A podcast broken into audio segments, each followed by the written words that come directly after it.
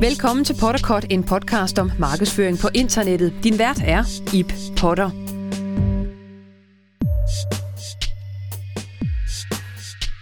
Skyhøj salg med e-mails året rundt er Christina Klitsgaards nye e-mail marketing workbook. En workbook til dig, der går efter at skabe salg via e-mails gennem noget så simpelt som en bedre strategisk planlægning. Lille Nørd lærer dig, hvordan du får overblik over dine tilbud til læserne og bygger en kampagnekalender, der ikke kun øger dit salg, men som også giver dig idéer til nye produkter. Og vigtigst af alt, tænker jeg, at det sparer dig for tid. Og specielt den der med tiden, den er jeg med på. Nå, men det er altid herligt, når Christina Klitsgaard kommer med nye kurser og bøger, for så har jeg nemlig nemmere ved at lokke hende med i en potterkort, for hun er klart en af dem, der har været med flest gange i Potterkort, fordi hun er så fantastisk nørdet og engageret i sit felt, nemlig e-mail marketing. Christina kommer her med fem gode og velmente råd til alle os, der længe har vidst, at e-mail marketing er the shit. Så læn tilbage og enjoy. Jeg hedder Christina Klitsgaard, og jeg er helt pjattet med at lave e-mail markedsføring. Jeg er oprindelig tekstforfatter, det har jeg været i 26 år, og øh, den erfaring og den viden, jeg har fra, fra det felt, har jeg puttet ind i e-mail-kanalen, og det jeg hjælper virksomheder i alle kategorier og størrelser med, det er, hvordan man får succes med at sælge, connecte og brande og markedsføre sig via den her simple e-mail-kanal, som jeg er så forelsket i. Og du laver vel ikke andet end at undervise og have kurs efterhånden, eller hvordan? Øh, nej, og jo, nej, det gør jeg ikke, men, øh, men når det så er sagt, så jo, behind the scenes, så sidder jeg og leger med nogen øh, løbende, øh, forskellige fra, det kan være øh, en solo selvstændig øh, webshop ejer, jeg taber mit hjerte til på et kursus, som jeg følger, eller det kan være en større virksomhed, der har en problematik eller en udfordring, øh, som de har behov for min hjælp til. Fordi man kan ikke undervise i det her, og, øh, og tage sig betalt for det hvis ikke man rent faktisk også har noget praktisk erfaring uden for sin egen lille forretning. Så det, for mig er det, øh, er det enormt vigtigt. Øh, dels af årsag, øh, den årsag, simple årsag, at jeg gerne vil servicere øh, folk ordentligt, men også af den årsag, at, at det er jo også det, der gør det sjovt for mig, at jeg øh, har praktisk erfaring med forskellige brancher og forskellige øh, produkter og forskellige typer virksomheder. Mm. Så du har stadigvæk nogle, men nogle få kunder, fordi med, med, med, altså du jo har vildt travlt med alle de ting, som du går og laver. Ja, ja. Altså lige nu, lige nu har jeg, og det lyder simpelthen, jeg kan næsten ikke engang om at sige det, men jeg har faktisk et års ventetid lige nu, før jeg kan tage noget som helst ind. Altså der ligner, at jeg skal læse tre mails igennem og, og give feedback på dem. Men altså, og det er simpelthen fordi, at, at ja, det er jo nok fordi, at jeg, at det, at, der, at jeg har, det har håbet så op simpelthen, der er så mange, der, der har brug for lige præcis det format, og jeg kan ikke følge med, altså jeg kan ikke følge med, fordi jeg underviser så meget, som jeg gør. Så, øhm, så, så det er, der, der er nogle få løbende hele tiden, som jeg, som jeg følger og hjælper, og så bliver de skiftet ud med en ny, og så bliver det jo hurtigt venteliste, når der kun er mig selv til at gøre det her. Så det lyder stort og fint, men det er det faktisk ikke. Det har bare noget at gøre med, at jeg er kun, der er kun lille mig til at gøre det, og det er kun 24 timer i døgnet. Hvad for nogle nyhedsmails er, er fedest at skrive ind din egen eller for andre? Det er meget forskelligt. Øh, jeg synes ofte, at det er øh, super fedt at skrive for andre. Fordi at det tror jeg, alle mennesker kender fra sig selv, og jeg kan i hvert fald se det på mine kurser. Det, mine kursister, de siger tit, øh, ej, hvis jeg skulle lave dine mails, det var meget sjovere, eller det, det var meget nemmere. Man er jo ikke begrænset af de samme, øh, der ligger utrolig mange følelser i at, skrive, at lave e-mail markedsføring, fordi det er en intim marketingkanal, øh, hvor man godt er klar over, at den her e-mail, den rammer lugt ind i, øh, i min modtagers liv lige nu hvor de er optaget af alt muligt andet. Så det er sådan en, anden, det er en særlig kanal, og det er også noget af det, jeg holder af ved den. Og det er der mange, som, øh, som sidder og bliver begrænset af, når man skriver sine egne mails. Men det vil være nem, vildt nemt at lave andres mails. Så, så øh, jeg kan elske at sidde og lave mine egne, og jeg bruger rigtig meget. Mange tror, at jeg, jeg gør det lynhurtigt, det gør jeg ikke. Jeg bruger enormt meget tid på det, fordi det er vigtigt for mig, fordi jeg ved, at jeg sælger meget. Altså at jeg er sådan meget sælgende. Det er vigtigt for mig, at jeg stadig til stadighed giver værdi. Øh, men, men det at skrive andres mails, det kan være enormt befriende for mig. Sjovt, godt lide det. Nå, Christine, du har du fundet fem metoder til at hæve salget. Skal jeg læse den højt? Ja, må du gerne. Fem metoder til at hæve salget med dine mails, uden at, uden at ændre en eneste linje i dit indhold. Det glæder mig til at høre. Ja. Uden at man ændrer på indholdet. Ja, og det har jeg selvfølgelig, og det er, holder i øvrigt stik, men, men det har været vigtigt for mig at sige her, fordi at jeg ved jo godt, at jeg er kendt for at være øh, den, der øh, underviser i indholdsbaseret e-mail markedsføring. Og det vil jeg gerne understrege. Det kommer jeg aldrig til at holde op med.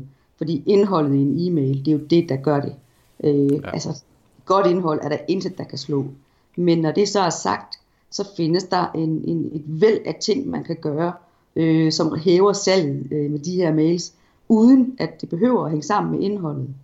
Og, øh, og det er jeg også meget optaget af. Fordi det er så, det, det, det er sådan nogle, hvad skal man sige, basale ting, man, man, kan, man lige kan huske sig selv på at gøre, som gør en kæmpe forskel. Øh, så hvis jeg bare skal springe ud i det.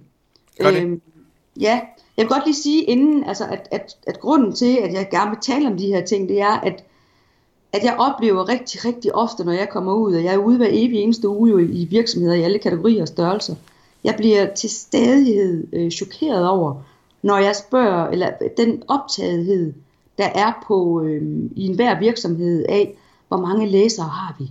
Øh, hvor mange læsere har vi oppe på? Uh, altså antallet af læsere, det er, det er ligesom det tal, som enhver virksomhed, der markedsfører sig med e-mails, går rigtig højt op i. Det skal man også, for det giver mening, og det er vigtigt. Men, men øh, jeg synes, der mangler et fokusområde, og det er nemlig, hvordan vil du så forvalte din e-mail-liste? Altså et er at samle e-mailadresser ind, det er en side. Men en vigtig, vigtig side af det her, det er, jamen hvordan vil du forvalte den her e-mail-liste? Og det er ikke så længe siden, jeg holdt et øh, foredrag, hvor der var mange etablerede virksomheder, som har praktiseret e-mail markedsføring i flere år. Og da jeg bad dem om at svare på, hvad vil I med jeres e-mail-liste? Hvad er jeres mål? Der var der mange, der ikke kunne nedfælde det. Det er de faktisk aldrig rigtig tænkt over. Øh, og der starter det altså. Altså hvis man vil have virkelig godt salg med, med e-mails, så starter det simpelthen med at være bevidst om, hvad fanden vil jeg med min liste? Hvad er det, jeg vil med den? Og hvis ellers svaret er, øh, jeg vil gerne konvertere øh, så mange af mine læsere til at blive betalende kunder i min forretning, øh, samtidig med, at, det selvfølgelig, øh, at jeg opfører mig ordentligt og reglementeret, og at øh, vi både får skabt en relation til dem, og de får lyst til at blive tilbagevendende kunder i min butik, jamen øh, hvis det er svaret, hvad jeg, hvad jeg ved, det er for rigtig mange, så er den, den første af de her fem metoder til at hæve salget med sine mails, det er, sæt dig et mål. Øh, og med det mener jeg, sæt dig et helt specifikt mål. Hvad vil jeg sælge for til min e-mail liste om året? Skriv tal ned. Lad os sige, du vil sælge for, jeg vil sælge for 3 millioner. Så skriver du det ned. Så tager du bagefter og fordeler og, og dividerer de her 3 millioner med årets 12 måneder. Siger du, okay, hvor meget er det så per måned, jeg skal sælge for her? Øh, og så kan du bagefter kigge på, hvilke perioder hen over året er jeg faktisk i min virksomhed optaget af andre ting, som gør, at der kan jeg ikke sælge noget med e-mails. Det kan være, at man holder ferie hele juli, så der skal man altså flytte en omsætning over til en anden måned, øh, og så videre. Altså at man ligesom får sat sig et, et blik. Det er enormt vigtigt, og det er noget af det første, jeg ser meget, meget få gøre. Øhm, dem, der har virkelig succes med e-mail markedsføring, det er dem, som har den her meget strategiske tilgang til e-mailen, til kanalen. Og det, det har jeg også tit undret mig over, hvorfor, hvorfor er der så få, der har det? Fordi vi ved jo, det er ikke noget, jeg har fundet på. Vi ved dokumenteret e-mailen, når det, når det handler om at lukke et salg, at få her og nu reaktioner, så er det jo den kanal, der har den højeste ROI overhovedet. Og derfor undrer det mig, når du nu har så vanvittigt høj en ROI, hvorfor er der så, så få e-mail markedsfører, der griber den her kanal så strategisk an, som den fortjener, og som de også selv fortjener. Fordi det her, det handler jo om at få, øh, at få så meget ud. Da de fleste e-mail lister, der findes her i verden, på det danske marked, der er det sådan, at vi slet, slet ikke får det potentiale at se, som vores e-mail liste, stor som lille, reelt har. Så det handler om for aller, aller først at sætte sig et mål. Hvad vil jeg sælge for? Og man har jo to mål i sin virksomhed. Det, der, der er det overordnede omsætnings-indtjeningsmål for året. I løbet af et år vil vi, at det her år vil vi sælge for det her, eller vækste for det her.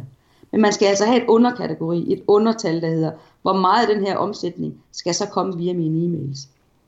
Så det er, det, det er det nummer et sted at starte her. Og det leder mig direkte, hvis jeg må fortsætte, jeg kan høre, at du trækker vejret Ja, dybt ind. i- Ja, det gør jeg. jeg. Jeg skal lige forstå, hvorfor jeg skal sætte det mål. Altså for det første tænker jeg, hvis nu, jeg er nødt til at lege, at jeg har en webshop. Det er så dejligt nemt at, at er kunne det. måle på, ikke? Og så går jeg ind, og så ser jeg på omsætning for, lad os sige, 2017. Og allerede der kan jeg gå ind og så se, hvad e-mail marketing har, har genereret. Eller skulle måske nærmere se på, hvad den burde have genereret. Ja. Og så skal jeg så sætte mig et mål for hele året, og så skal det op over måneder. Mm. Men er det fordi, at du tænker, at jeg så skal bruge min e-mail-liste indtil jeg opnår det mål? Eller, eller hvad er pointen? Ja, både og. Altså den første pointe ved det her, det er, at det jeg ofte ser, det er, at e-mail, det er sådan noget med, øhm, den, store, vir- ja, den store virksomhed, det kunne være sådan noget med, åh, vi har lige fået ryddet op på lageret, vi har 300 præmierester, øh, Line i marketing, kan du ikke lige hurtigt lave en e-mail-kampagne, med de 300 præmierester? Eller som der var en, øh, en af mine kursister, der skrev i en Facebook-gruppe faktisk tidligere i dag, altså, jeg plejer bare lige at sende en ekstra mail med noget salg i, når jeg har brug for at tjene nogle flere penge. Og, og det er jo ikke en strategisk tilgang til e-mail markedsføring. Så når jeg siger sæt et mål, så er det fordi, når du sætter dig et mål og siger, jeg vil sælge for eksempelvis 3 millioner om året. Det giver så og så meget i gennemsnit per måned. Øh, så begynder du at blive ambitiøs. Så siger du, okay, hvordan skal jeg så, hvis nu jeg skal lave, lad os sige 80.000, det er mit mål i, i januar måned med e-mails. Hvordan skal jeg så lægge en strategi? Hvor mange mails skal der så til? Og hvilket produkt skal jeg omsætte, øh, omsætte for at jeg når det mål? Det svarer lidt til, Ip, at, at du siger til dig selv, øh, det, jeg kunne godt tænke mig at tabe mig. Nu tror jeg, jeg skulle lige, at jeg løber en lille tur, og øh, så ser jeg, hvad det giver. Og så kan det være, at jeg løber en tur igen en anden gang. Der, hvor, hvor du skal hen, det er, jeg vil tabe mig 5 kilo. Godt, hvor mange gange om ugen skal jeg løbe, for at jeg når det mål inden for den her tidsramme, jeg gerne vil have. Så det er en mere strategisk tilgang til ens e-mail markedsføring, det handler om. Så nu forstod jeg det. Så det er simpelthen en, øh, en rigtig god måde at, at, at bruge det her på, så man i stedet for bare at, når man har brug for lidt mere salg, at man simpelthen går ind og siger, jamen prøv at høre, hvis det er det, jeg vil opnå over 12 måneder, hvad, hvordan skal jeg så gribe det an for at, at nå det mål, jeg har, ikke? Jo, fordi der, der, der er sgu for meget lalle e-mail markedsføring, øhm, og, og øh, jeg sad med min, øh, jeg har en rigtig god veninde, som jeg sad med på en café i København øh, sidste sommer, og der var hun lige startet en e-mail-kampagne. Og øh, vi sidder så og spiser sammen, og hun øh, har sin telefon liggende, som vi jo har i dag, øh, ved siden af sig på, øh, på bordet. Og jeg kan godt se, at der kommer sådan nogle små plinge ind imellem øh, på den her telefon, og så siger hun, jamen det er fordi, jeg lige har startet en e-mail-kampagne, så hun fik en notifikation, hver gang hun solgte. Og så siger jeg til hende, Nå, spændende, og hvad, hvad er dit salgsmål, siger jeg så til hende. Og så kiggede hun på mig, som om jeg var fuldstændig åndssvag. Og så siger hun, ja, så meget som muligt selvfølgelig. Altså da jeg siger, hvor meget vil du sælge for i den her kampagne? Så meget som muligt selvfølgelig, siger hun. Og, og det er det, der er min anke her, det er, hvis dit mål er at sælge for så meget som muligt, selvfølgelig, så kommer du ikke til at sælge for så meget som muligt. Fordi hun har ingen plan. Så siger jeg, hvor mange mails har du tænkt dig at sende, og hvor længe kører kampagnen osv. Jamen det er hun ikke lige helt styr på, fordi at, øh, hun skulle også lige holde foredrag på Fyn, og hun skulle også lige en tur til London, og, og, og, og det er det, jeg ser. Så starter man en kampagne på noget, så har man sgu ikke rigtig tænkt det igennem, hvad er det for, mit, for et omsætningsmål, jeg har. Og så siger jeg til hende, jamen øh, så lad mig spørge på en anden måde. Hvis du skal, hvis det her, øh, den her produkt, det her produkt, du har udviklet, og den her kampagne, du så kører nu, hvis det skal være din tid, og dine penge værd, hvad vil du så sælge for, for at du er tilfreds? Og det spørgsmål, det kan hun til gengæld nemt svare på. Så hun siger 200.000, siger hun. Og så lagde vi en plan for, hvordan når du 200.000? Øh, og det betyder så, som jeg sagde til hende, nej, så må du skubbe det der, fordi du skal have mails ud her, her, her. Det er vigtigt, ellers kommer du ikke til at nå det mål. Og så øh, kan det så godt være, at det, der var alle mulige andre årsager til det. Men faktum er bare, at da den her e-mail-kampagne er slut, der er hun solgt for over en halv million. Du har aldrig gjort før. Hun har markedsført som e-mail til flere år. Jeg har ikke hjulpet hende med så meget som komma af indholdet i de her mails. Det eneste forskel her, det var, nu har vi en plan. Nu har jeg sat mig et mål, og det arbejder jeg efter. Og det er der simpelthen så meget salg i øh, at gøre. Har du gjort det selv? Nu har du jo lige skrevet en, øh, en bog, eller lavet et, et kit. Hvad, Ja. har, du, har du selv sat de her mål? Ja, det kan du tro, jeg har. Jeg ved Ja. ja. præcis, hvad jeg vil øh, i løbet af et år. Jeg har ikke sat mig specifikke mål for, øh, godt, nu starter jeg en kampagne på mandag, hvad hver eneste mail skal indeholde øh, igennem kampagnen. Fordi det her handler også om at kende sig selv. Øhm, jeg tror mange, eller i hvert fald håber jeg, der findes andre mennesker i verden end mig, der er, øh, der er sådan nogle spontane typer. Så når jeg kører en e-mail-kampagne, så sker der det, og det skal faktisk ske i en e-mail-kampagne, at den pludselig får sit eget liv. Øh, Niels Henrik fra et eller andet firma skriver tilbage og stiller et spørgsmål, eller deler noget, han har oplevet, eller hvad ved jeg. Og jeg tænker måske på dag 3 i kampagnen, super godt spørgsmål. Det kunne faktisk blive til en fed mail, hvis jeg svarede på det her spørgsmål i kampagnen. Så for mig, jeg blokerer tid til at køre mine kampagner. Jeg ved, hvad min salgsmål er, og der er andre kriterier, der også er planlagte. Men mail for mail for mail for mail, indholdet i dem, det bliver flydende for mig, fordi at det lyder åndssvagt det her. Men for mig handler det at køre, nu taler jeg også en større e-mail-kampagne, jeg vil skynde mig at sige her. De store e-mail-kampagner handler for mig rigtig meget om at lytte til musikken derude. Altså det, ja. hvad, hvad svarer de, hvad siger de, hvad har de behov for, hvad er deres indvendinger øh, mod at købe det osv. Og, og det navigerer man så igennem i løbet af den her kampagne. Men tiden er sat af til det. Fordi jeg har også prøvet at være der, hvor det var et veritabelt mareridt at køre en kampagne. Fordi jeg ikke lige havde styr på, at jeg faktisk havde lovet at holde foredrag, og lovet at holde et kursus i tre døgn et andet sted, og jeg også lige kørt en kampagne om en assistent, hun faktisk i Barcelona på ferie. Så nu må jeg sidde og gøre det her om natten selv. Og det er bare ikke holdbart. Så det der med at sætte sig et mål, den har jeg fanget nu. Det er dejligt. Din point, jeg går, din så kan vi jo gå videre til toeren, som mm. hænger rigtig meget sammen med etteren, og som også er hurtigt at komme omkring, og nemlig lave en liste over hvilke produkter. Det er meget lavpraktisk det her. Det er jo derfor, mm. jeg elsker det her, fordi jeg kan godt lide, når tingene er lavpraktiske. Lav en liste over hvilke produkter du vil lancere, hvornår. Øh, og hvad er dit salgsmål per kampagne? Øhm, og, og der vil jeg lige sige, at, at i min, nu nævnte du min bog, i min bog går jeg faktisk videre. Der har jeg lavet et arbejdsark til, til dem, der sidder med bogen og arbejder med den. De skal, du skal faktisk lave en liste over, hvilke produkter du har i din forretning. Øh, lav en liste over, hvilke produkter du har. Øh, og bagefter, så kan du kigge på, øh, hvilke af de her produkter har jeg øh, senest markedsført med mails, øh, og hvornår har jeg gjort det, og hvad gav, øh, hvad gav det her indsigt per, per, per gang, jeg markedsførte de her produkter. Men det man også finder ud af, når man gør det her, det er, hvilke produkter har jeg på mine hylder, som jeg øh, faktisk aldrig, eller for meget, meget lang tid siden, har markedsført med e-mails, som folk derude rent faktisk har behov for, men som jeg bare har glemt i, øh, i travlhed og i... Øh, øh, vi, vi drifter jo alle sammen hver dag og har super travlt med alt muligt andet. Så man kan nemt komme til at overse, at man rent faktisk har øh, en lille cash cow liggende i sit produktsortiment, som kunne blive en, øh, en, en super fed produkt at køre i en kampagne, som læserne vil blive mægtig glade for. Og så er der også den anden ting i det, det er, at, at når man laver en liste over, hvilke produkt man vil lancere, hvornår på året, jamen så bliver man også, øh, så hvis man tager udgangspunkt i for eksempel, i stedet for at være, øh, tage udgangspunkt i sine egne produkter, som jo selvfølgelig er det, det handler om, men hvis nu man kigger på hvilke tidspunkter af året har mine læsere helt oplagt behov for hvad i forhold til det, jeg sælger.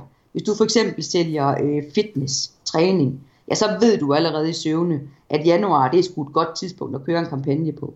Eller Louise fra Basic Clean, som sælger rengøringsmidler, hun kører den vildeste e-mail-kampagne netop også i januar, hvor hun sælger ovenrens. Fordi hvad har alle mennesker øh, i december, lige efter december måned, en ovn fyldt af stegefedt? Øh, hvis du for eksempel er på B2B-markedet, som jeg er, og sælger kurser, uddannelser og rådgivning, jamen så kan det måske være en rigtig god idé at kigge på sådan noget som november. For der ved vi, at der er rigtig mange virksomheder, der sidder med et ubrugt eller ikke helt færdigt brugt marketingbudget, som de skal have fyret af, for ellers så bliver pengene bare, øh, pengene bliver ikke overført til næste år. Så kig ud over året. På hvilke tidspunkter af året har mine kunder behov for hvad? Og hvilke produkter har jeg, som er et modsvar som hjælper dem med det her. Og det man så også oplever i den her øvelse, nu det er stærkt forenklet, men det er... Ja, at det er dejligt, det at forstå. Men det er, også, det er, at man også opdager, man, om, om man har nogle huller. Hold da kæft, mand. Mine kunder har jo helt oplagt også brug for det her. Det kunne jeg nemt servicere dem med. Eller, men det gør jeg faktisk ikke i dag. Og det er enormt vigtigt. En af de, en af de mange årsager til, at jeg er forelsket i e-mail markedsføring, er, at e-mail markedsføring og produktudvikling, de er sådan to sider af det samme vendbare tæppe. De hænger uløseligt sammen. Fordi man hele tiden, hvis man vil lave øh, gode, hvis man vil markedsføre sig med produkter, der rammer ens læser, så er man nødt til hele tiden at så er man nødt til hele tiden at, at, at, at tjekke ind, tune ind på, hvad er min læsers problemer derude? Altså der er det, som vi så kender, så, så, så udløshed, hvad er deres pain, øh, hvad er deres behov, og, og hvilke produkter har jeg, som, som kan løse det. Og altså, jeg er jo ikke selv noget, øh, nogen øh, raketvidenskabsprofessor, havde jeg sagt, fordi jeg har lavet e-mail markedsføring, øh, undervist i det og lavet kurser i det i ni år. Og først for godt et år siden laver jeg for eksempel et kursus, der handler om, hvordan man bygger en e-mail liste. Altså, det er fuldstændig vanvittigt, at jeg aldrig nogensinde har lavet det, hvorfor jeg ikke har lavet det produkt som det allerførste.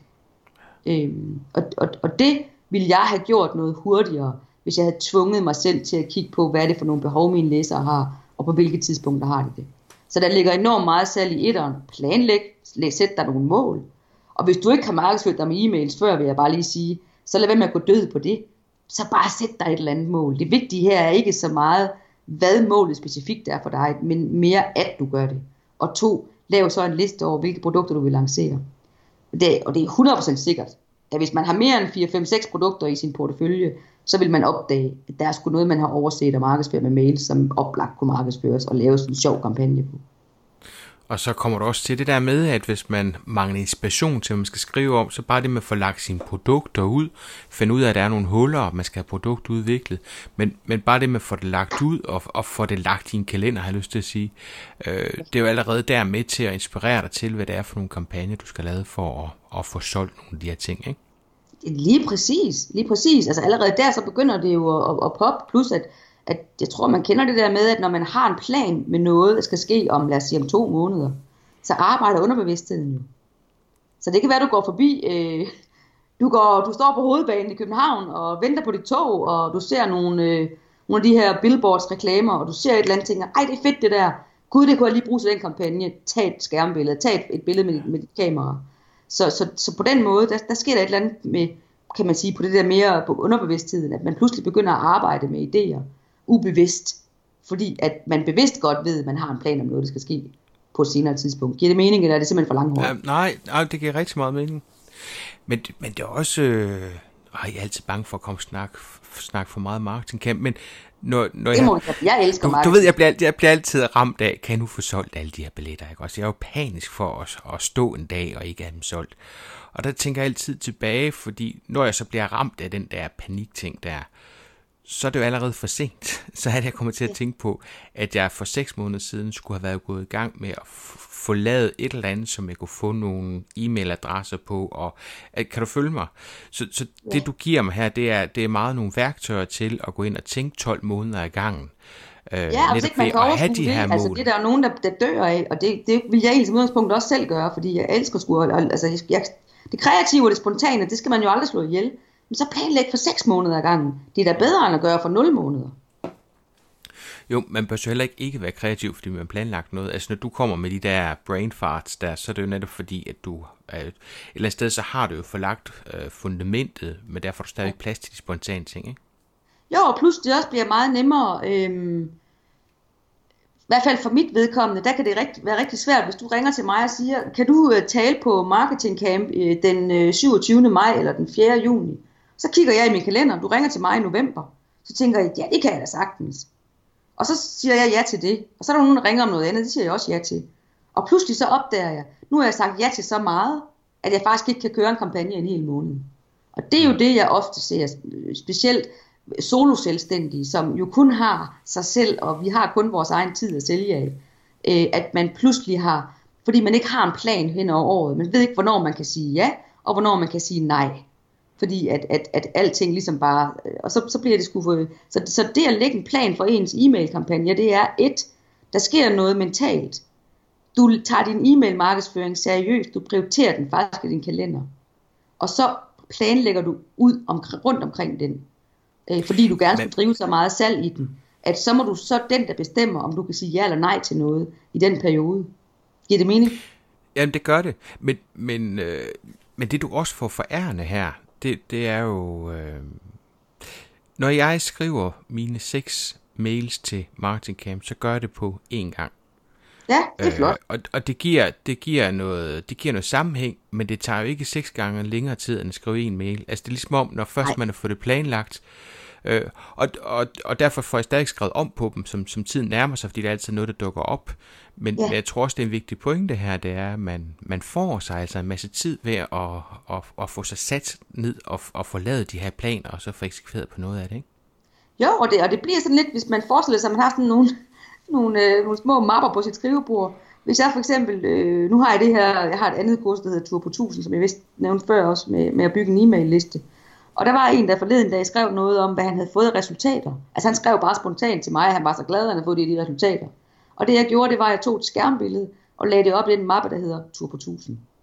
Fordi jeg ved, at når jeg så skal lave relancering på det produkt, så skal jeg skrive til Christian og sige, hey Christian, super fedt, jeg selvfølgelig svarede jeg ham jo også på den her mail, må jeg lave et interview med dig til min uh, kampagne på Tur på 1000. Mm. Så når du har planlagt, hvad du skal sælge på hvilke tidspunkter af året, så er det også meget nemmere og, og når du, og være opmærksom på, hvil, hvilket stof, altså hvilke vinkler, hvilket kampagnestof, du lige skal gemme i forskellige mapper, så du faktisk har noget, og som du siger, skriv dine seks mails ud fra. Fordi du allerede har noget ammunition liggende. I stedet for din e-mail markedsføring bare er, nå, men vi mangler lige nogle penge i kassen, kunne vi lave en kampagne på et eller andet? Ja, du går og tænker i, i e-mail marketing hele tiden. Ja, og, og det kunne jeg godt tænke mig at folde lidt ud til, at det ikke, handler egentlig ikke bare kun om at tænke i e-mail marketing. Det handler om at tænke i sin forretning. Fordi de her forskellige kampagner, du så får, hvornår skal jeg sælge hvad på året, det, det, det, det ligger jo også, øh, det, det, det giver jo også bølgeskulp ud i din øh, social media øh, planlægning øh, og alt muligt andet markedsføring, du foretager dig. Så det handler ikke kun om dine e-mails, og, og det handler jo simpelthen om, at hvordan vil jeg markedsføre mig i løbet af året, hvad vil jeg sælge i løbet af året. At det så lige er e-mail-kanalen, du skal gøre det her, synes jeg jo er noget andet. Men jeg synes, det er vigtigt at understrege, at det her, det kan du bruge afsmittende på alle andre områder også, du skal planlægge. Godt. Vi har sat os et mål, og vi har lavet en liste over vores produkter, og ved også, hvad vi skal have produktudviklet på. Hvad så? Så skal vi forstå, at vi skal variere vores kampagner. Det er en af mine helt store kæpheste. Øhm, enten så, jeg, jeg ser mange forskellige måder at drive e-mail markedsføring på. Øh, hvis jeg skal tage sådan to yderpunkter, eller sådan to meget forskellige, så er der webshoppen på den ene side, øh, som for eksempel sender fast en mail om ugen året rundt. Øh, på den modsatte side, eller på den modsatte ende af skalaen har vi B2B virksomheden, som endelig ikke vil spamme, og jeg siger det lige med situationstegn, for det er der ikke nogen af os, der skal, sine læsere, og derfor måske sender en mail om måneden, eller en mail hver halvanden, en gang hver 6. uge. Øh, det skal man simpelthen stoppe med. Hvis vi gerne vil have, at øh, nu talte du marketing camp, og, og nu du, øh, jeg er ikke bange for at tale om marketing camp, Ip. Nu siger What? du, ej, så skal jeg i gang med, med at sælge billetter til marketing camp. Min største frygt, det er jo, at jeg en dag ikke kan. Og der er det vigtigt for dig at vide, at der findes, øh, der findes seks forskellige kampagneformater, dine læsere har brug for, at du, træder, at du tager i brug i løbet af året. Og skal du for eksempel sælge billetter til marketing camp, hvornår foregår salget i typisk? Åh, oh, det, start, ja, det kommer an på, når vi er færdige med programmet. Øh, uh, 1. februar starter det. Ja, men så kunne du gøre det, at man, øh, altså, eller jeg, jeg vil råde dig til, så kan man bruge det, der findes et, øh, der findes et kampagneformat, jeg kalder for aktiveringskampagnen. Og det er et kampagneformat, man kan bruge til at aktivere sine læsere, øh, sådan at, at de gør sig klar, altså at du gør dem klar. Øh, man kan sige, at du træner deres købemuskel ved at lave en, en prækampagne, en aktiveringskampagne, der gør dem tændte, når du så lancerer dit produkt. Øhm, den, der, der ligger mange forskellige forgreninger under den her aktiveringskampagne, men en af, en af det, den kan, det er, at man kan bruge den til at varme op med. Der var en, der sagde, jeg kan ikke huske, hvem det var, der sagde det, men jeg synes, det var så rigtigt. Man skal jo tænke på sine e-mail-læsere som popcorn, der popper rundt i en gryde. Og det eneste, der ikke måske, det er, at de sætter sig fast nede i bunden. For hvis de gør det, så får vi dem aldrig fri. Så, så det, der er vigtigt, det er at give, give ens nyhedsbrevslæsere, øh, præsentere dem for øh, varierede kampagner hen over året. Hvis man, sender, hvis man for eksempel sender en mail en gang om ugen, jamen, så begynder det næsten at blive, øh, det begynder at blive så, øh, så der er ikke noget, det, det er så forudsigeligt, at du næsten luller læseren i søvn. Så, så øh, i stedet for at sende en mail en gang om ugen, så er det meget bedre at planlægge sit e-mail marketing over, øh, ud fra de her, altså at der findes forskellige kampagneformater, som underholder og forfører læseren på forskellige måder, på forskellige tidspunkter af året. Fordi det handler jo om, altså noget af det, jeg hører på mine kurser hele tiden, det er jo, åh, det vigtigste, jeg gerne vil lære på det her kursus, det er altså bare at skrive en god emnelinje, sådan at vi kan få en høj åbningsrate. Og det, ja, det kræver selvfølgelig, at man skriver en god emnelinje. Men, man er ikke, man, men, men, men det er ikke hele sandheden. Det at få folk til at fortsat engagere sig i ens e-mail, i, i, i ens e-mails, undskyld, det kræver variation. Så det, man kan ikke isoleret set sige, om hvis du bruger fornavnet i emnelinjen, så får du en højere åbningsrate. Ja, korrekt på den enkelte mail. Eller hvis du bruger dit eget navn i afsenderfeltet, så får du også en højere åbningsrate. Ja, korrekt på den enkelte mail. Men vil du gerne hen over året blive ved med at have en engageret øh, læserskare, så skal du tilbyde dem noget variation. Og det er vigtigt. Og det vil du også kunne gøre, Ip, fordi det er jo sådan noget med, du er skide travlt, må jeg være fri her over for dig? Ja det. Du er skide travlt, øh, og du får ikke lige, nu du sagde du inden, at vi, op, eller vi startede det her podcast, uh, kan jeg huske, hvordan det var, at jeg lavede podcast, for det længe siden, sådan lidt, sådan lidt ud sidst. Øh, og fair nok, sådan er livet, sådan har vi det alle sammen, så jeg driller dig helt kærligt her. Mm. Øh, men, men, men jeg er jo også på din e-mail liste, så jeg ved jo, at der kan godt gå måneder, i, hvor ingenting hører fra dig. Bang, det kan gå mega lang tid. ja, bang, så åbner du for salget på Marketing Camp. Og, og det, det går også godt nu. Og det, og det kommer du, slipper du afsted med, fordi vi alle sammen elsker dig. Altså vi skal jo bare se din preheader. Ser mailen noller ud, så, så se din browser her, så er vi jo solgt det. Men det du med fordel kunne gøre, det var at, at varme os lige op med en aktiveringskampagne inden. Øh, og så kører du din kampagne bagefter. Den, den nåber jeg øh, nu her. Det, jeg har med vilje aldrig sendt ud før, man kunne købe billetten, fordi jeg synes, at jeg er frygtelig bange for at komme til at spille en mail på noget, der ikke kunne give et salg. Øh, ja, så, og, så, og, så hvad, hvad tænker du? Hvor, hvorfor skulle jeg vælge at gøre det? Er det simpelthen for at holde gryden i kog? Ja, for at holde mit engagement. Altså, vi ved jo, at øh, lad os nu sige, at jeg for eksempel gerne vil, øh, vil sælge, jeg gjorde det simpelthen selv, dengang jeg startede salget af min, min, min nye bog. Der holdt jeg et, øh, et to timers workshop for mine, øh, mine, mine kunder, som handlede om vigtigheden af at planlægge. Når man laver en e-mail-kampagne, så handler det rigtig meget om at starte en bevægelse. Nu taler jeg store e-mail-kampagner, vil jeg lige sige. De seks ja. kampagner, jeg snakker om her, der er kun et af dem, som er det, der hedder en volumenkampagne, altså en stor kampagne. De andre fem er ikke store kampagner som sådan. Men, men, men, men, men e-mail-kampagner handler rigtig meget om... Lad mig prøve at tage et eksempel. Jeg ved ikke, om jeg har nævnt det før i dit podcast. Men der var, øh, det synes jeg faktisk er et ret godt eksempel det her. Der var en B2B virksomhed, som i øvrigt er super dygtig til at lave nogle meget, meget smukke, flotte mails. De laver så flotte mails, at øh, de hedder K-Design Form, at de faktisk har vundet en præmie, øh, eller vundet en præmie, øh, pris hos Mailchimp. Så flotte er deres mails. De øh, sender øh, et år i september en mail ud, der handler om, hvor vigtigt det er, at, øh, at ens øh, B2B julekort, julekort man ud til sine kunder, ikke bare er en kedelig, øh, glædelig jul, og her er en oversigt over, hvad, der er, hvad, hvad vi har opnået i løbet af året, gav julekort.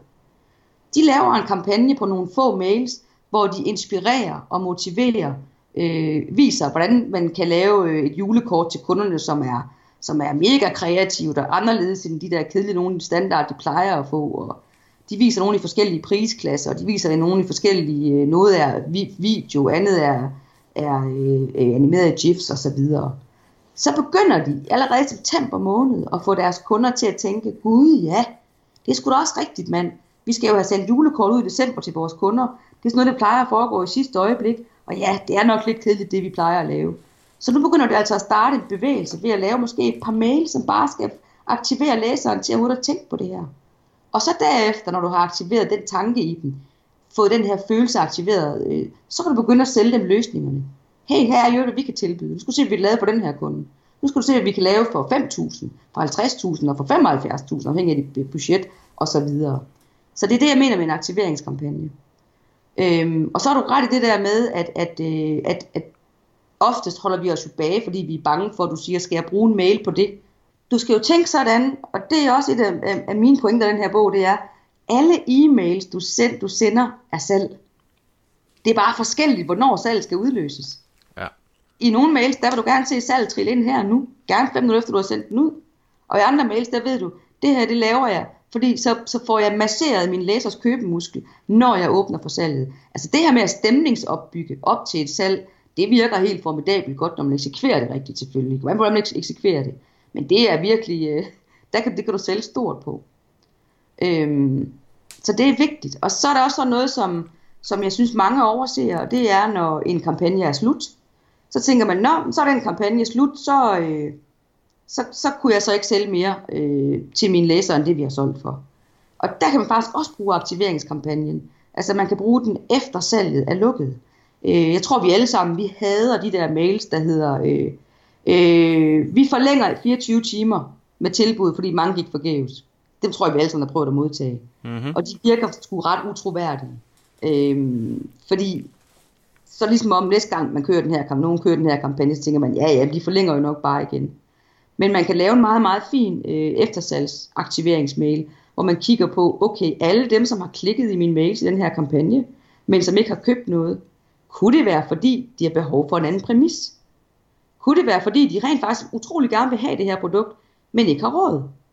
Kunne det være, fordi at de utrolig gerne vil have det her produkt, men øh, ikke tør købe det, fordi de er nye på min e-mail-liste, og ikke rigtig har tillid nok til, at, at, jeg kan levere varen. Altså, de, de, de er ikke trygge ved at lægge penge hos mig nu.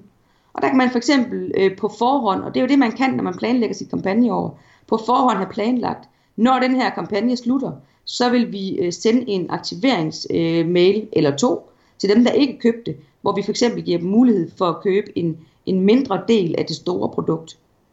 Så hvis nu for eksempel du har købt mark, kørt marketingkampagne, øh, kampagne, kampagne, kampagne, kampagne øh, og der er nogen, som har klikket i dine mails, men som ikke har købt en billet, så kunne du øh, med fordel øh, overveje at, at sende, send, give dem noget andet.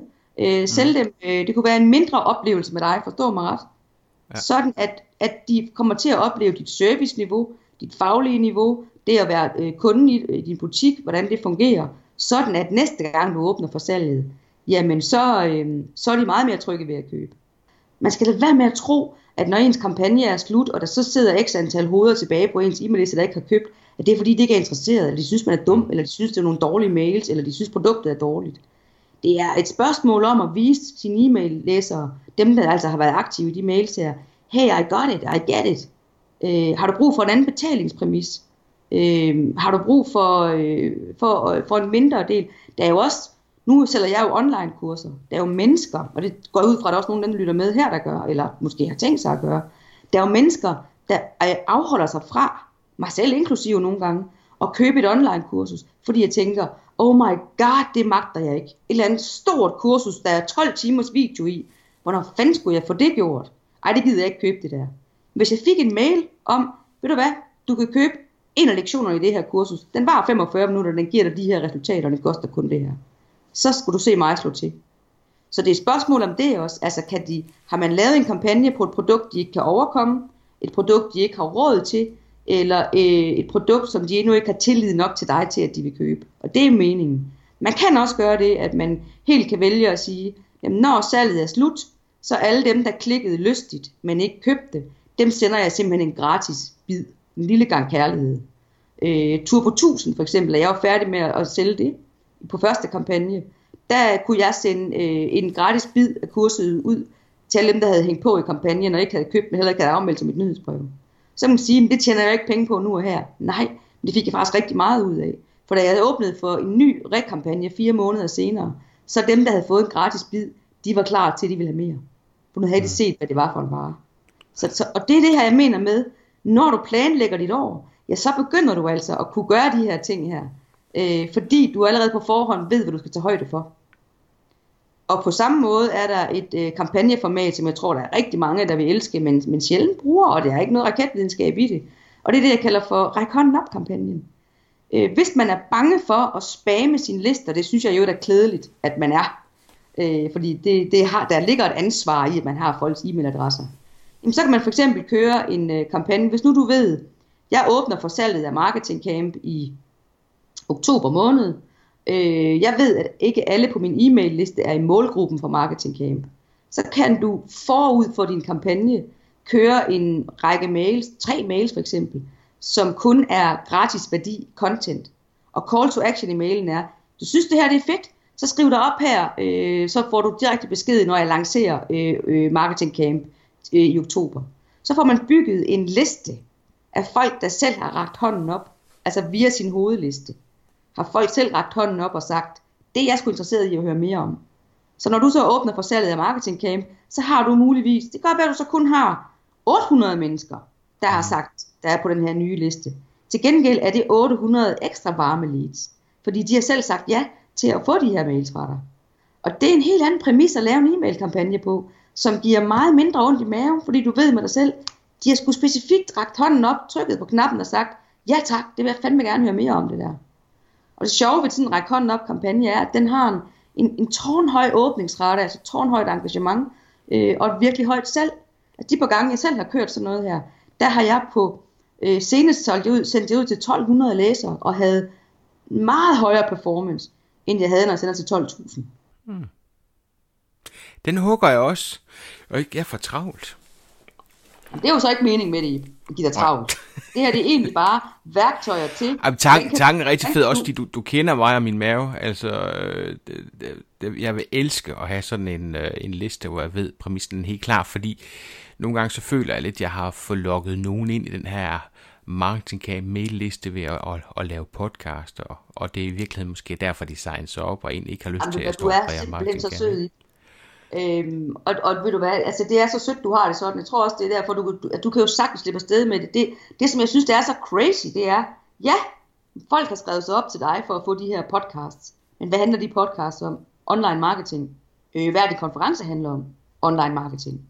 Jo jo, men det ene koster penge, det andet Jeg kunne godt tænke mig at have dig, adoptere dig i nogle uger, og så kunne vi gå nogle lange ture ved stranden, og så vil jeg massere din hjerne til at forstå, at det at få tilbud om at komme på Marketing Camp konferencen, som jo er et format, der foregår live og kan noget helt andet end en podcast, en podcast kan, det er sgu da et godt tilbud, det som jeg meget gerne vil have. Eftersom jeg har signet op til din podcast om online marketing, har jeg jo allerede med den adfærd vist dig, det der er det, jeg er interesseret i. Og men det er jo en anden præmis, ikke? Altså, det er det. Nej, hvis du solgte babyblæer, eller havde en kone, der drev en frisørsalon og ville til at, at sælge klipninger, i den salon, den her e-mail-liste, så er vi enige om, det er en anden præmis. Men ja, det er så en helt anden ting, det er jo så GDPR. Det er jo faktisk sådan, at hvis folk skriver sig op til podcastet hos dig, øh, så skal du samtidig med, de skriver sig op, oplyse om, at der også kommer salgsmails på, på Marketing Camp. Åh, oh, nu er du rigtig... Har du, har du, har du set min GDPR-tekster? They are non-existent. No. Nej, øh, vi har sikkert også noget, noget, noget tid, noget lag time her, vi kan køre på, inden hammeren falder. Men det er sådan, det er så ikke det er så lige uden for kontekst her, men det er faktisk sådan, at man skal ikke lave lange lister, men når man sætter, folk skal skrive sig op til nyhedsbrevet, så skal man skrive, hvis man også har tænkt at sende dem tilbud og nyheder, eller et produkttilbud. Mm. Fordi ellers har man faktisk ikke fået permission til markedsføring. Nej. Og så kan man sige, så overholder du GDPR, plus at du også med mere ro i maven ved, jamen folk, der har skrevet sig op her, de er ikke i tvivl om, at de også har sagt ja til det. Hmm. Og, så nu fik jeg ekstra travlt igen. Det er ja, det er, også en anden, det er også en ekstra pointe her, det er, det er vigtigt, at man, at man rim, ikke med det samme overhovedet, vi skal selvfølgelig opbygge en relation først, men det er faktisk vigtigt, at man hen over året sælger noget til sin e-mail-liste. Det behøver ikke at være bravende dyrt, du kunne sælge mig noget til 99 kroner, fordi at, at du også vender listen til, at det her, det er altså også noget med salg. Det er også en forretning. Så dem, i stedet for at man bygger en liste med øh, gratis værdi, gratis værdi, gratis værdi, og hver gang man så har noget, man skal bære til markedet og gerne vil sælge dem, så er man lige ved at skide bukserne for at sige det lige ud af skræk. Fordi man godt er klar over, at læserne, som du siger, de er der på en anden præmis. Vær dog åben omkring det. Vil du være præmissen her? Du får masser af fede podcast, og ja, en gang om året, der giver jeg den sgu hele armen og prøver at sælge dig en plads på Marketing Camp. Og det gør jeg af en grund. Det er en super fed oplevelse. Det står der også øh, på min pop-ups nu, men det gjorde der jo ikke for øh, 3, 4, 5 år siden, hvor jeg har fået rigtig mange e-mailadresser. Altså der, der tænker jeg nogle gange, om der er nogen, der tror, det var Men ved du hvad, nu har jeg gjort det så mange år, så jeg tænker, de har ja. meldt fra, hvis det er signerende. Ja, jeg tænker, det er lidt sent nu at gå tilbage og sige... Øh... men, men, men, men det er meget interessant, det du taler om her, fordi det her, det er lige ind i hjertekuglen af, hvordan rigtig mange e-mail markedsfører har det øh, rigtig, vi er så borget af frygt øh, på det her område, at, at, at og bange for at træde forkert, bange for, at de misforstår ens salg osv. Så, så, så jeg synes faktisk, det er vigtigt, at man opdrager sine læsere til fra starten af at vide, der kommer sgu også tilbud her. Der kommer også noget, jeg vil sælge dig. Men, men der, der synes jeg, altså, der er e-mail marketing også fedt, altså fordi du får respons. Altså de, de få gange, hvor der er nogen, der synes, jeg er gået for langt, øh, så får jeg det også at vide på, på en generelt god måde. Ikke? Så, mm. så på den ja, måde, det så... gør man lidt. Som jeg lige sagde til dig, øh, lige inden vi startede her, så var der en, der skrev til mig der, var det i går, øh, stop med at sende alle de mails, vi er jo ikke kærester. Den var så meget sød. Nogle gange så får man nogen, der er lidt... Der er lidt øh, men det sjove er jo, at, at dem, der skriver det, oftest er det altså nogen, som aldrig har købt noget hos en. Dem, altså dem, som bliver rigtig gale. Sure på en over en selv. Og det er så en anden diskussion, som vi ikke lige kan nå omkring her, hvis vi skal nå videre af noget af det andet, men øhm, Nemlig, vi kommet til nummer 4. er vi det alligevel? Ja. Det er vi. Ja, nummer 4, det er en af mine helt store kæpheste. Og det er, skab et stærkt kampagneincitament. Øh, med det mener jeg, når du skriver din e-mail, den e-mail du gerne vil have folk til at reagere på, så start altid med at spørge dig selv, hvad skal, min, hvad skal få min læser til at reagere på den her e-mail, når de har læst den? Og hvad skal få min læser til at reagere på den her e-mail, når de har læst den? Nu med det samme. Fordi alt for mange e-mails, de slutter med, øh, hvis du synes, det lyder spændende, så er du velkommen til at kontakte os i kundeservice på det og det nummer. Øh, eller hvis du synes, det lyder spændende, så er du velkommen til at ringe. Eller også så er det sådan nogle e-mails, hvor der står, læs mere her, eller klik på knappen her, eller hvad man nu kan forstå. Det er ikke, øh, og, og det er ikke at skabe et stærkt kampagneincitament. Når vi kører e-mail-kampagner, hvor vi gerne vil, vil opnå nogle salgsresultater, så skal man give, så skal man skabe en ramme for læseren, der giver dem, der giver dem grund til at skride til handling nu. Fordi vi mennesker, vi er sådan indrettet, at selvom du sender mig en mail med, øh, med et eller andet produkt, eller en ydelse, jeg, går, jeg helt åbenlyst er interesseret i.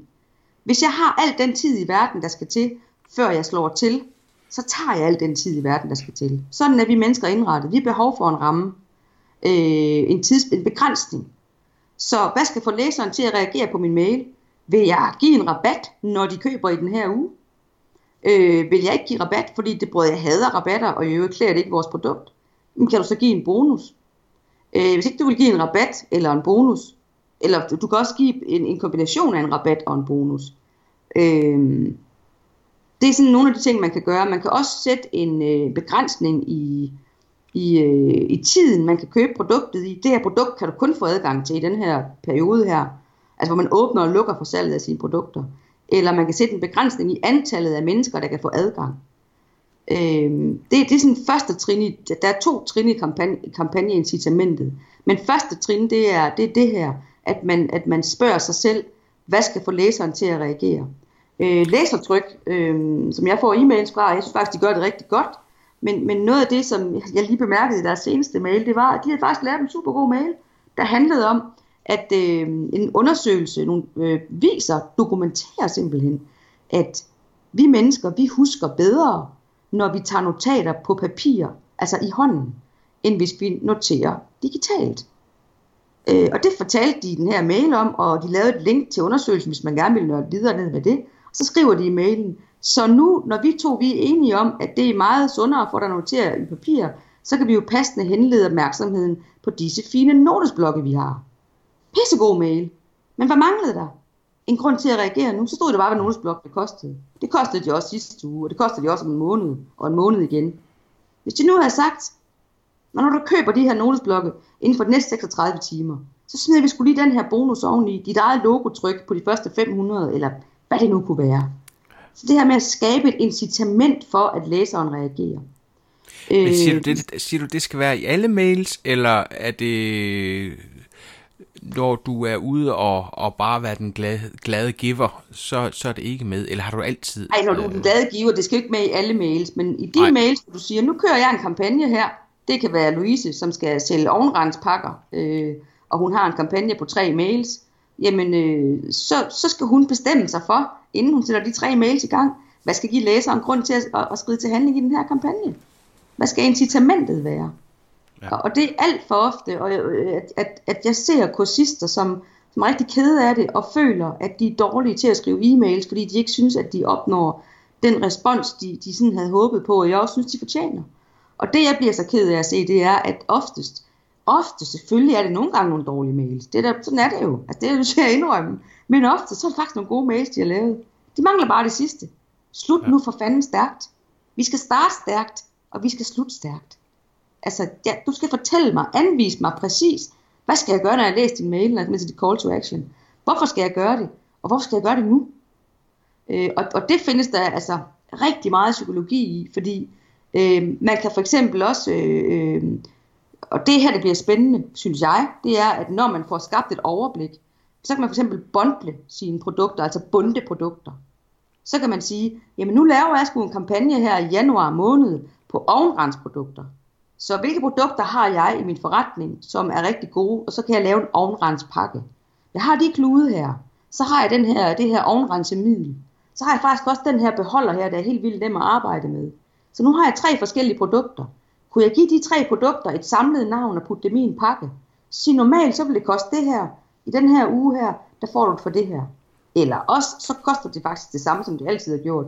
Men i den her uge får du lige den her bonus oveni. Øhm, så, så det der med at bunde øh, sine produkter, øh, er enormt sjovt at lave kampagner på. Så man går væk fra produktet, men mere går hen imod, hvad er det for en løsning, kunden har brug for. Så er det ikke den hele sandhed, øh, når jeg siger, at skabe et stærkt kampagneincitament. Noget af det, man også kan, kan, kan arbejde med her, og det er måske nok, eller det er specielt dem, der er på, på vidensformidlingsområdet, det er, øh, kan du give en garanti? Øh, kan du give fuld tilfredshed eller, eller pengene tilbage garanti? Og hvis du sidder lige nu og tænker, nej, hell no, så spørger jeg bare, why not? Altså, hvorfor ikke? Øh, jeg gjorde det på tur på 1000, og for at være helt ærlig, så var jeg lige ved at gå i knæ. Jeg var lige ved at, ja, besvime. Fordi den, den kampagne var slut, var der over 1000 mennesker, der havde købt produktet. Og jeg havde givet øh, give pengene, øh, få pengene tilbage, hvis du ikke kan lide det her garanti.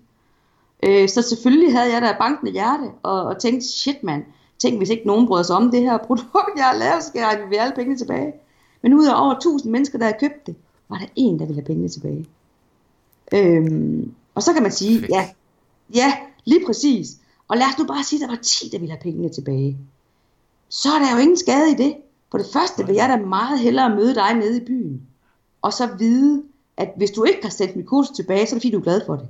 Jeg skulle gerne vide, hvor mange mennesker, der reelt ikke synes, jeg har lavet noget, der er godt nok. Fordi det giver mig mulighed for at produktforbedre. Ellers har jeg jo ikke et retvisende billede af det. Øh, så det, det er den ene vigtige ting. Og den anden ting, kan man sige, på bundlinjen er, når du giver en for pengene tilbage garanti, øh, oven i de her bonus, rabat, kombi eller hvad du gør, jamen så får, øh, så, så får du jo mange flere til at købe. Så selvom der måske er 10, der vil have pengene tilbage, for, bare for at tage et tal, og det er der jo et sjældent, alle undersøgelser viser, at det er det meget sjældent. Så er der måske 60, der købte Fordi, så det gynger af karusellerne, det her. Ja. Og så en endnu mere ting, så, og så ved med at tweake det her kampagneincitament, det er, øhm, okay, nu har jeg givet en rabat, eller jeg har givet en bonus, eller jeg har lavet en kombination. Jeg har også givet en garanti for, at hvis du kan lide det her, får du sgu dine penge tilbage. Kunne jeg oven i det også smide en øh, mulighed for ratebetaling? Altså 25% af dem, der køber via min kampagne lige nu, de vælger at, at knække beløbet op i to bidder med 30 dages mellemrum. Så ved jeg så ikke, om de ville, jeg, ville have købt alligevel. Jeg kan bare se sådan hen over de sidste par år, hvor jeg er begyndt at tilbyde ratebetaling, at mit salg stiger per kampagne. Hvor, hvor mange sagde 25 procent? 25 procent af mine læsere, de køber via to rater. Ej, hvor sjovt. Ja. Og så igen tilbage til, ja, så skal de indtaste deres, deres kortoplysninger, så trækker vi automatisk i 30 måneder, eller 30 måneder, undskyld. Det var nok lige voldsomt, 30 dage senere. Og da vi kørte, den sidste store kampagne, jeg kørte, hvor jeg solgte de her over 1000 enheder, der var der to, hvor vi havde bøvl med at trække beløbet. Den ene af dem, der, der var ingen problem, med sendte vi bare en mail ud, og så blev det kort opdateret, og den anden betalte aldrig. Men to ud af 1000 mennesker, der havde købt produktet. Ja. 25 procent, det kom bag på. Jamen ved du hvad, det kom også bag på mig. Øhm, og, og det kom så faktisk af, at jeg for et par år siden øh, kørte en kampagne på noget, der kostede 1400 kroner.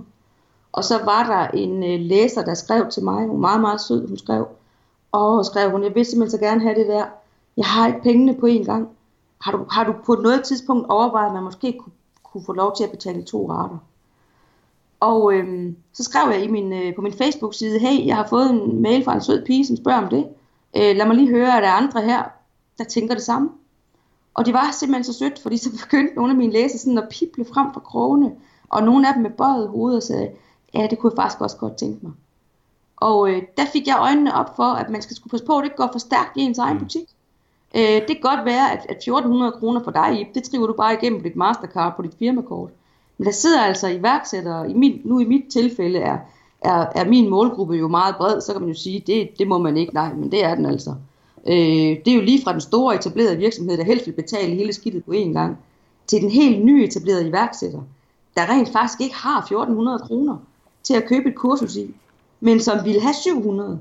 Og det fede for mig, og så giver det jo mening, det man laver, det er, når en, der har betalt i rater, skriver tilbage til mig 4-5 uger senere, prøv at se her, hvad jeg har solgt for, efter jeg gjorde det her ting. Så begynder det jo at give mening. Ja. Fedt. Så cool. Hvad siger du? Du skal ikke diskriminere nogen. Det er bare, bare min pointe med Nej. det. Ja. Fedt. Hold da op. Jeg er for travlt. Din, øh, din femmer. Den er hurtig. Nu tror jeg ikke, du gider høre så meget af mig snakke mere, tænker det er jeg. Det er det hyggeligt. Jamen, min femmer er bare øh, enormt vigtig, og det er planlæg nu på pokker dine mails med gratis værdi, lige så, øh, med lige så stor omhu, som du planlægger dine kampagnemails. Og grunden til, at jeg siger det, det er, at, at jeg oplever ofte, om vi har ikke lige sendt noget til vores liste i lang tid, øh, kan vi ikke lige sende en mail med et eller andet, du ved, og så kan man sende noget kærlighed ud, eller noget gratis et eller andet. Øh, det er super ærgerligt, fordi de her mails, vi sender med gratis værdi, som jeg jo ikke kalder for de generøse mails, øh, de er lige så vigtige. Igen, som jeg sagde før, alle mails er salg.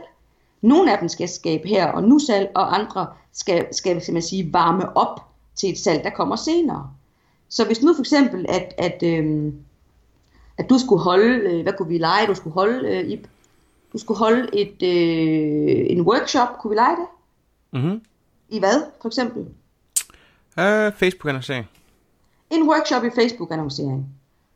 Så inden du starter den kamp, og hvis du ved, nu skal jeg, hvis du, hvis du ved i din, i din kalender, nå okay, i februar skal jeg holde en workbook, workshop i Facebook-annoncering, jeg tænker, jeg begynder at sælge pladserne i november, så de mails, du skal sende i oktober for eksempel, med gratis værdi, kan jo lige så godt handle om, hvor, hvor, hvor, hvor, hvor, hvor, hvor vigtigt det er at kunne annoncere korrekt på Facebook. Hmm. Men når du ikke planlægger, ja, så kommer de til at handle om noget helt andet. Så, så det er enormt vigtigt, at, og det vil jeg også afslutte med at sige her, altså, e-mail markedsføring handler ikke om at tæppebombe sine læsere med salgsmails året rundt all the time.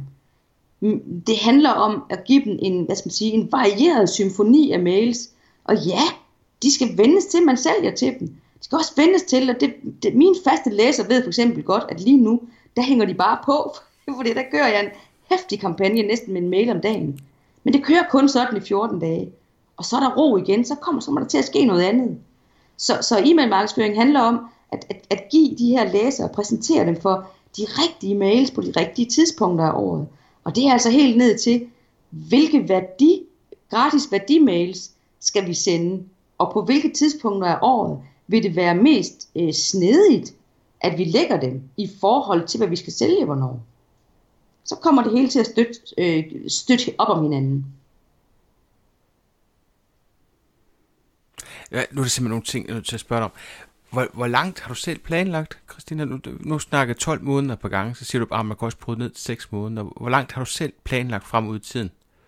Eller, har eller tænker du så mere, nu, nu tænker du den bog, du kører nu, og så er den, du er koncentreret om, eller er, er du allerede ved at kigge på at skulle relancere noget af det, du har lavet ja. før, eller noget, som du ved, du kommer til at lave?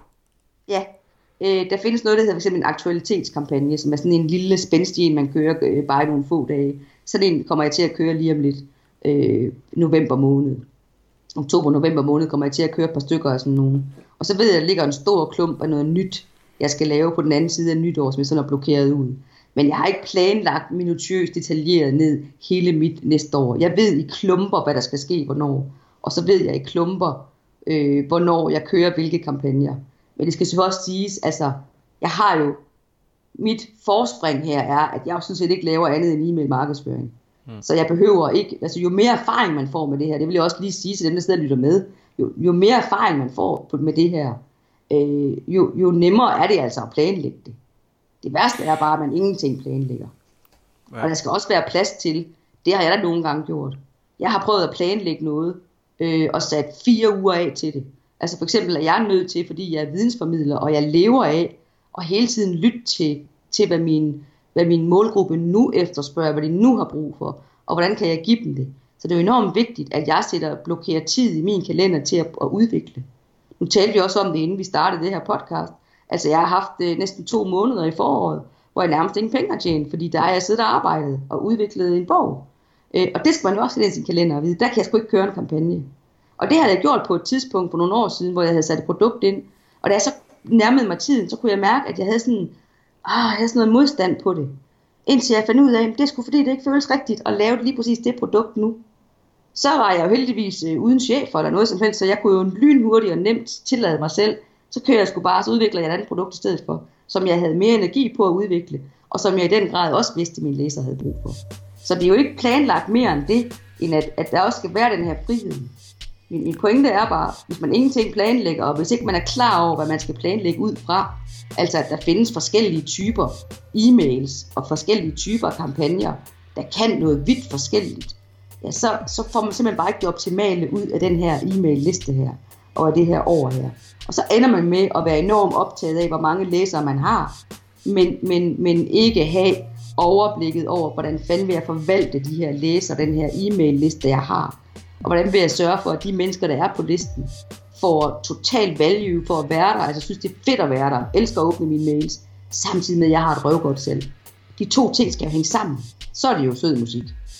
Og det er jo det, der er hele humlen i med markedsføring, øh, som er reglementeret i med markedsføring, at det skal være en win-win. Du, du sælger og har en indkomst på det arbejde, du sidder og laver, og læseren får en masse af værdi.